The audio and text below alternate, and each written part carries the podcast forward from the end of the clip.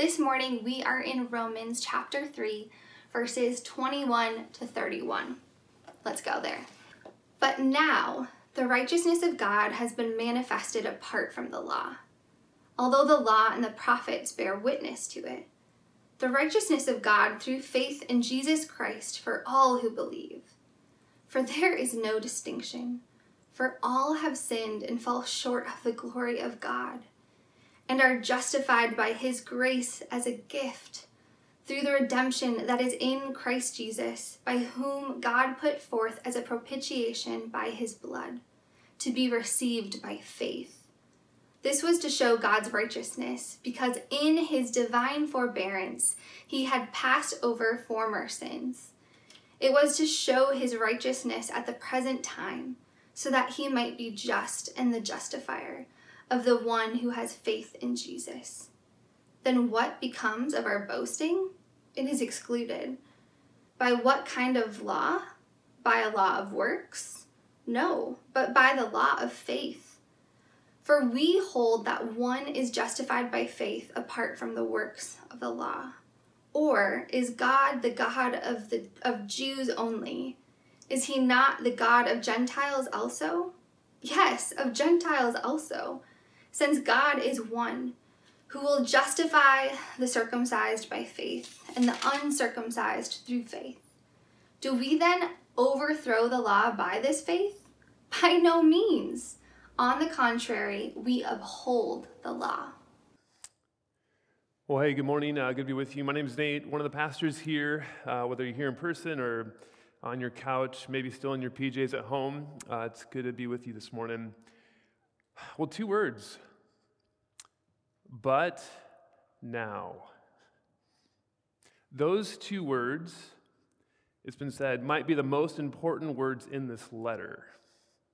That's how our passage begins, but now.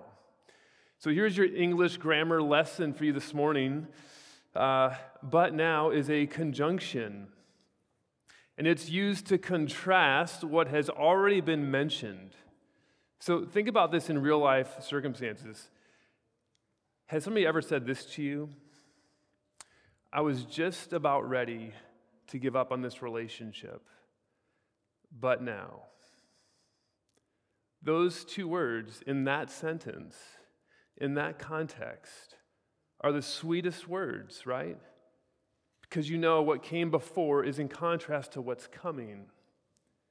And these two words in our text, but now, have been preceded, if my math is correct, by 65 verses and four sermons with phrases like this Romans 1:21 For although they knew God they did not honor him as God or give thanks to him but they became futile in their thinking and their foolish hearts were darkened.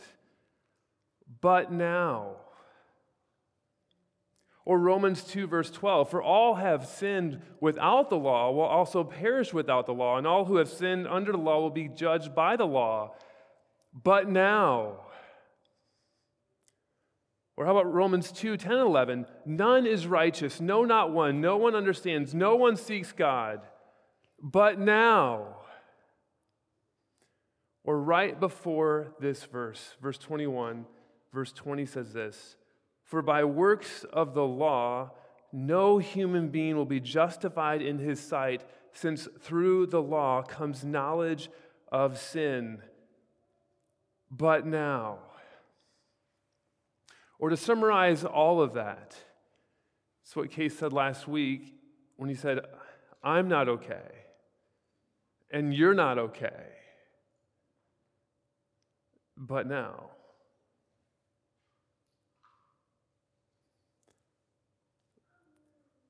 But now, the rest of verse 21 says this the righteousness of God has been manifested apart from the law. The contrast to what has preceded this section is all summarized in that, in that verse when it says, the righteousness of God. That's the contrast. So, three things this morning. What is, first of all, what does that mean? Okay? What does that mean, the righteousness of God? Secondly, where is it found? And then, thirdly, how do we get it? So, what does it mean? Where is it found? And how do I get it? Let me pray and we'll get in. Father, we pray this morning uh, that you would help us understand these verses and that you would work them into the very center and grounding of our life, that we might live from this, that it would transform us and that it would change us. We ask you by your Spirit to apply this to our lives today. Amen. Amen. Well, what does it mean? You know, when you think about the word righteousness, we don't really use that word a lot these days. In fact, probably the one time you hear it is when you put the word self before it self righteous. So when we, we use it, honestly, it's usually a negative connotation. But righteousness biblically means something like this it's a, it's a norm or a standard. It's actually used in the Old Testament literally to be used as accurate weights and measures. And here, in the context of relationships, specifically in relationship to God, it means conformity to what is right or expected. So listen for a moment. Paul says, But now a righteousness of God has been manifested. What Paul's saying is, But now there's a conformity to what is right or expected in a relationship to God that has now been revealed. And notice he says apart from the law because this is important. Remember, everything that's been said previously is no one's righteous. No one's actually met the mark. So, what Paul's trying to do, he's trying to get our eyes off of ourselves and onto the place where it's revealed. Does that make sense? It's, it's so vital you understand this. He says the righteousness of God, it's a, it's a performance, it's a standard, it's conformity. And Paul's saying, you can't do it, you didn't do it, but it's been manifested. There's a place where you can look and it's found. So, where is it found? We'll look at verses 22 through 24. Paul says this The righteousness of God through faith in Jesus Christ for all who believe, for there is no distinction, for all have sinned and fall short of the glory of God and are justified by his grace as a gift through the redemption that is in Christ Jesus. Now, we're going to unpack this, but I want you to know something very simply. The righteousness of God in this passage, all the neon signs are pointing to Jesus. This is where the standard, the conformity, it's all found. It's all revealed. This is where it's been manifested. It's all found in a person. It's all found in Jesus. Not in yourself, but in Jesus, all the floodlights are on him. and Paul takes us to two venues, two rooms we might understand this.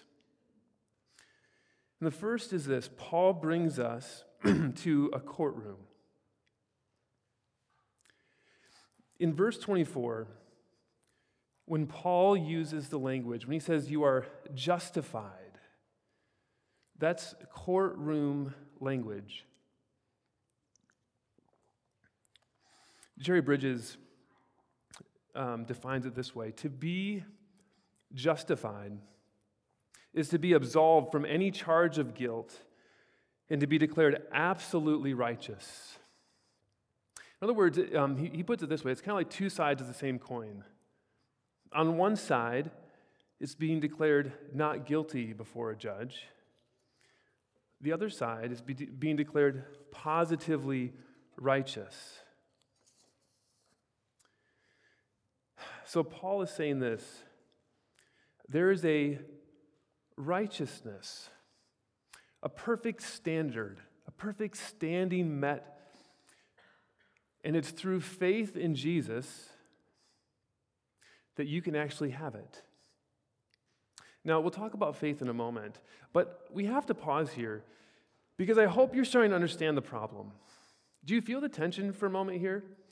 Maybe you don't, but, but think about it this way. Kids, there's some kids in the room here, right? Let's say that your brother or sister has a bag of gummy bears in their room, right? and it's your bag. And you leave your room, and your brother or sister goes in the room, takes it, starts to shove them in their mouth, right? And then you find them. Oh, they're in trouble. And where do you take them? You take them to mom or dad, right? And there you stand with your brother or sister. You know, just imagine just gummy bears flowing out of the pockets and it's in their mouth. You're like, look, mom, look, look what they did. These were mine. They took them. And your mom or dad says, I, I see it, but you are absolutely righteous. No penalty. what would you be doing over here if you were your, those were your gummy bears, right? You would immediately be in uproar, right? This isn't fair. You know, this past week, um, reflecting on the trial that was on Tuesday, the verdict, I was, I was driving home uh, with my eldest daughter, and I was sharing her that when I was her age, there was another trial. It's when Rodney King uh, was beaten by four police officers, and they're brought before a jury, and they were acquitted. And LA was an inferno. Right? How can you understand why that's, that, why that's problematic, right? How can these four who did that be acquitted? Well, how about, I mean, we, we've gone from like the family like situation where it's not fair, we've gone to like a society level of like what's not fair. How in the world can we get on a cosmic scale? How can God do that towards guilty sinners? That's really the question. How can He declare right those who are unrighteous? Do you see how problematic that is? This is the tension that has to be answered here.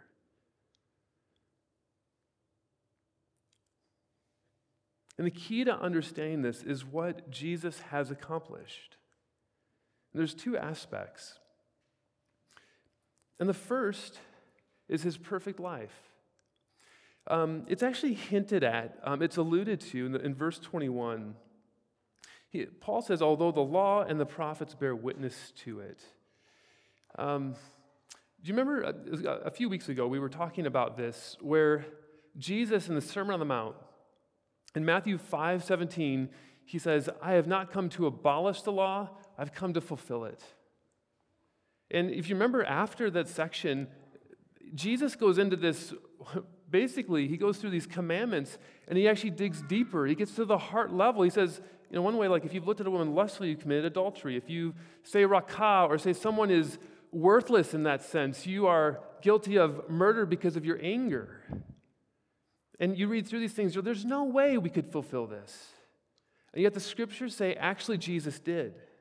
There's a moment in John 8 where Jesus looks at the religious Pharisees of the day and he basically he says this, which of you can prove me guilty of sin? And here's what's remarkable about Jesus. You, you look at his life, it's impeccable, but think about this. When you think about the person that always does what's right, you know how they're like just so like uppity, like just self-righteous? But you don't see that from Jesus. You have Jesus spending time with sinners, humble, compassionate, empathetic, yet speaking truth to power. His life is impeccable. Read it, look at it. And the scriptures say that he perfectly fulfilled the law. He, in his 33 plus years, he earned a real righteousness. He met the standard. That's point one. That's the key to understanding this first part. But the second is the other side of the coin. What about the negative? What about being absolved of the charges? And for that, Paul takes us to another venue a temple. Because in verse 25, Paul says this speaking about Jesus, he says, Whom God put forward as a propitiation by his blood. It's, it's the venue of a temple, of, of the Old Testament sacrificial system. It's not the clean and sanitary meat section in your grocery store. It's bloody.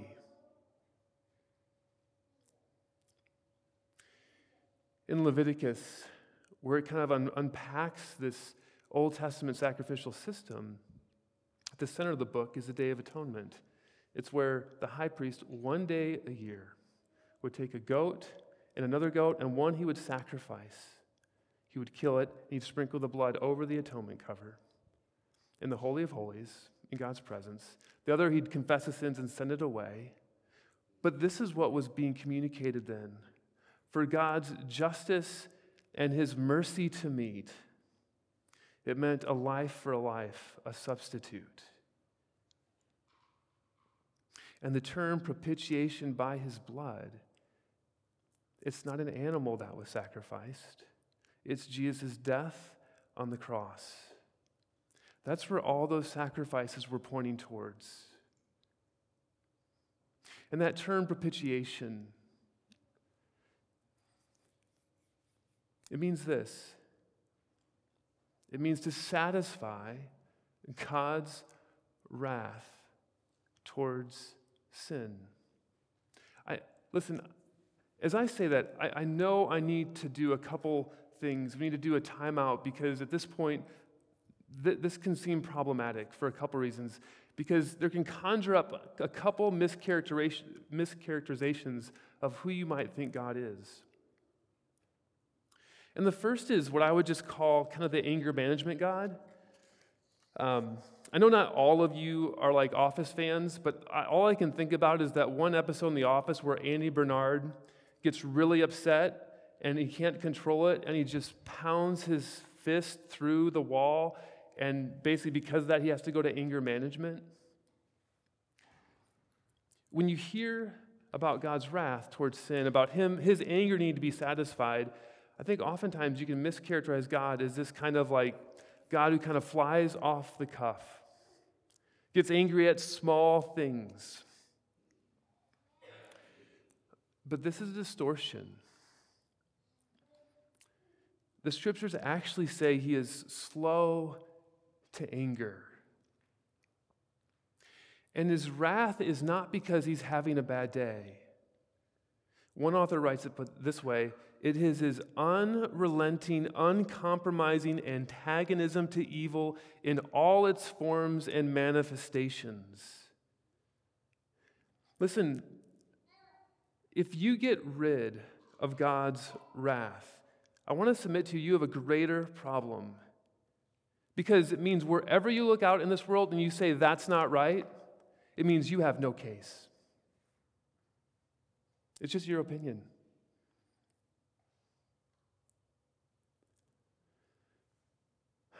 The scriptures hold this intention. And, and hear this. When you look at the cross and the propitiation, this is what you need to see. It is God withholding, um, excuse me, upholding his unrelenting anger toward our sin, while also communicating his unrelenting mercy toward those who have sinned against him. Those two are tied together.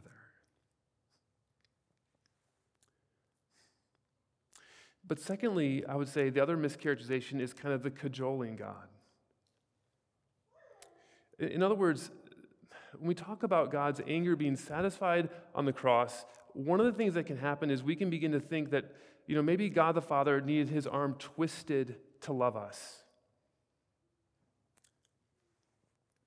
Um, Think about this way it's like the brother who forces his sister to do his laundry for a month as a payment for tattling on him, right? It's like after the month's done and the laundry's been done, then finally, then finally he'll be okay with his sister. But John Stott writes this God's love is the source, not the consequence. God does not love us because Christ died for us. Christ died for us because God loved us. Notice it says in verse 25, whom God put forward as a propitiation.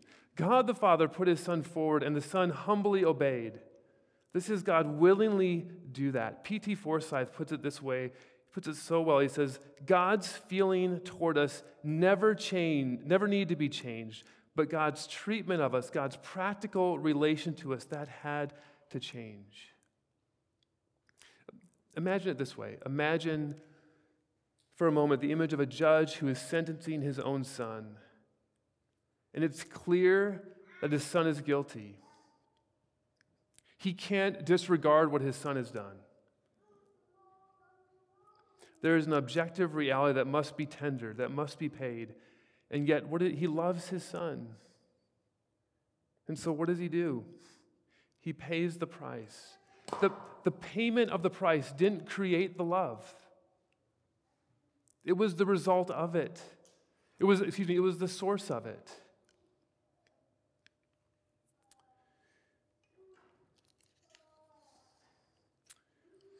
There's a, um, right after the second part of verse 25,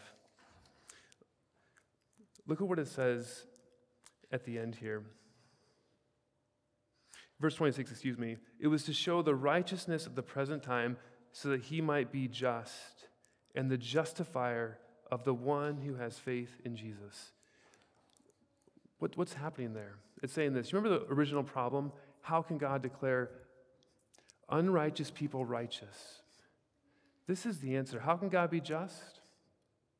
Because of his son's perfect life and because of his son's sacrificial death. That's how he can be righteous. That's how he can withhold his justice. So, how do we get it? How do we get it? Look at verse 24. And are justified by his grace as a gift. It's a gift. Think about that for a moment.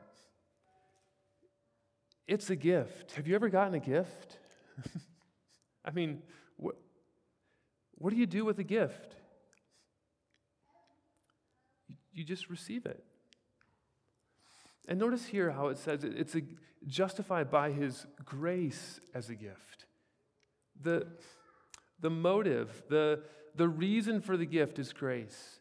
You know, let me quote the great theologian Bono here. It's um, one of his interviews. Years ago, he said this. He said, You see, at the center of all religions is the idea of karma. you know, what you put out comes back to you an eye for an eye, a tooth for a tooth. Or in physics, in physical laws, every action is met by an equal or an opposite one. He says, It's clear to me that karma is at the very heart of the universe. I'm absolutely sure of it.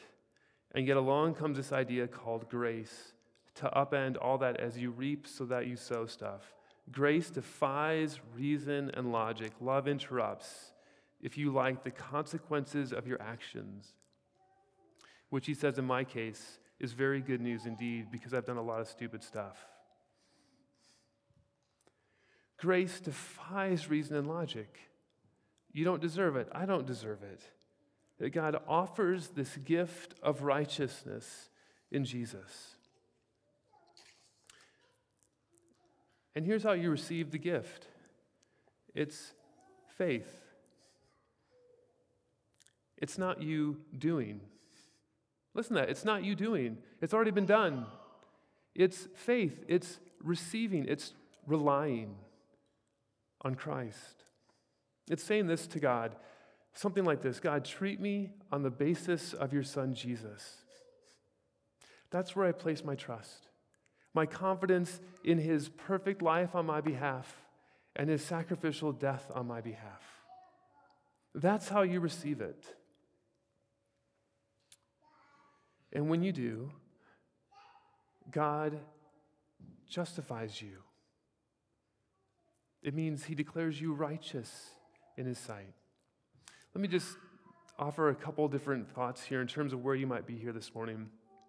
If you're not a Christian, let me just make it clear it, it's a gift to be received by faith. What, what is holding you back? Think of a couple things. I think for some of you, it might just be fear. You might say something like, Pastor, if you knew what I've done,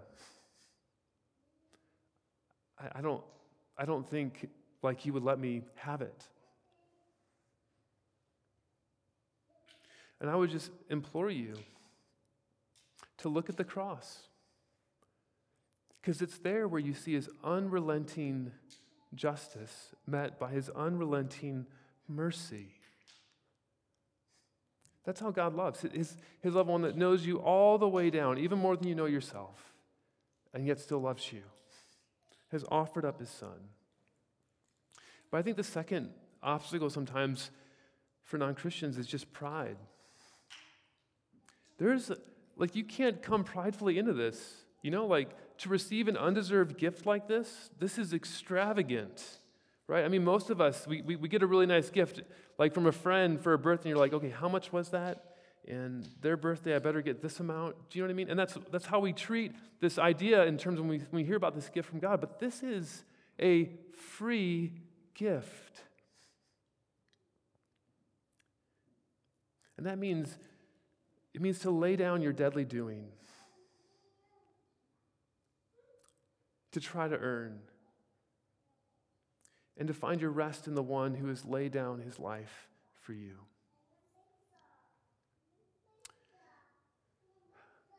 All right, lastly, for the Christian, um, listen to what Jerry Bridges, what he says happens upon this declaration. This is where he writes that is, God sees us legally as so covered with Christ that what he did, we did. When he lived a life of perfect obedience, it is as if we had lived a life of a perfect obedience. When he died on the cross to satisfy the just demands of God's law, it is just as if we had died on that cross.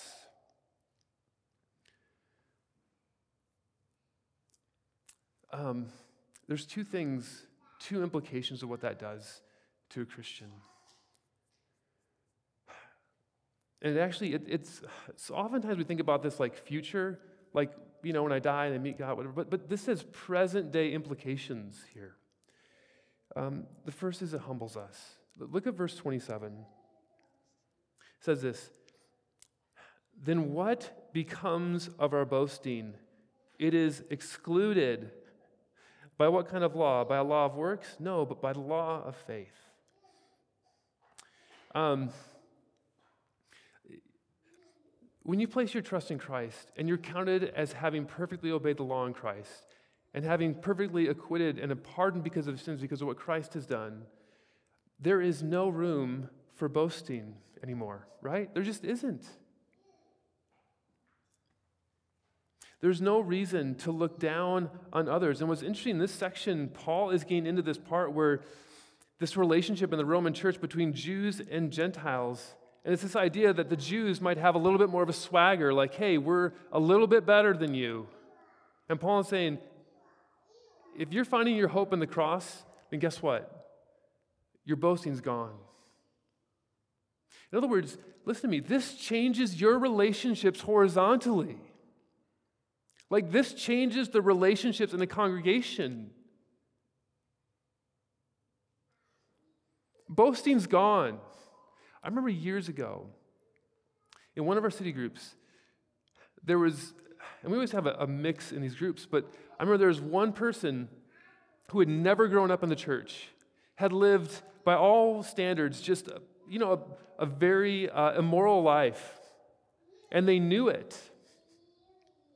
And the other side of the room, there was someone who grew up in the church, you know, and they're the person that had like put their trust in Christ at a very young age. And like the worst thing they had done, you know, like they could remember was like stealing a pencil. I mean, something like that, right? And there these two were. And I remember talking to the one individual, and they're just like, who, who had just become a Christian. And, and they're talking about how it's just weird hanging out with this person over here. But see, that's the beauty of the cross because it creates a community where, the, where our identity is no longer based in our performance. It's based in another, and that means we can welcome anybody. And there's no room for swagger in the church because guess what? Our performance isn't in us, it's in what Christ has done. It creates humility, it creates love, it, it creates a place where you can, no matter where you're coming from, what your week has been like? If you are in Christ, and this is what this is this this will radically alter you how you relate to others. You are no more righteous than them. And actually, you're absolutely righteous because it's what Christ has done. And secondly, firstly, it gives us humility, and that changes our relationships with one another. But secondly, it gives us a great confidence. I mean, think about this for a moment. Uh, this, this statement staggered me every time I read it. Christian, do you realize this? You will never be more righteous in God's sight than you are right now. Let me say it again. Christian, positionally, today, in relationship to God, because of your faith in Christ, you will never be more righteous in His sight than you are today. And this is an important distinction because we'll talk about sanctification in weeks to come. That is progressive, but we're talking positionally. You are justified. You will never be more righteous in God's sight than you are right now. Listen, do you feel like right now, like you're on a treadmill in your Christian life? Do you feel like you're ne- you never please God? Do you feel like your performance the past week, oh man, I, I usually get time in God's word like pretty consistently. I blew this last week. He's probably frowning at me. Or maybe there's a pattern of sin that you've been maybe a little bit victorious in, and, and now you just you stepped in it again. Do you understand? Because of the work of Christ, because of justification, because of the work of his son, you will never be more righteous than you are right now, positionally. And see, this is why, listen to me, this is why you need the gospel every day. This is why I need the gospel every day because as you get up tomorrow morning, understand this, live from that, that you are accepted. There's no condemnation in Christ. Man, that will light you. Man, that will change you.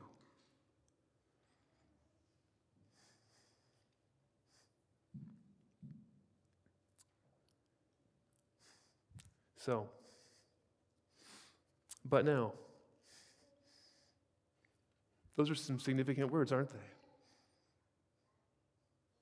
But now, the righteousness of God through faith in Jesus Christ. All eyes are on him. Get your eyes off yourself. Look to Christ. Look to Christ and live. This is why Augustus Toplady in his hymn, Rock of Ages, puts in these words. I'll close with this Nothing in my hand I bring, simply to your cross I cling. Naked come to you for dress. Helpless look to you for grace. Foul I to the fountain fly. Wash me, Savior, or I die. Let's pray. Father, we give you thanks this morning for the gift of righteousness. Lord, um, we pray that you would help us to lay our deadly doing down, that we might look to your Son and his perfect life. Lord, in the midst of the shame and guilt that we may feel, would you help us to see? your unrelenting mercy in your Son Jesus has perfectly absolved us of all that we deserve. And Lord, we are grateful today that it is not, your love is not a result of the cross. Rather, it's the source. Help us to believe it. Help us to live it, we pray. In the name of the Father, Son, and Spirit, amen.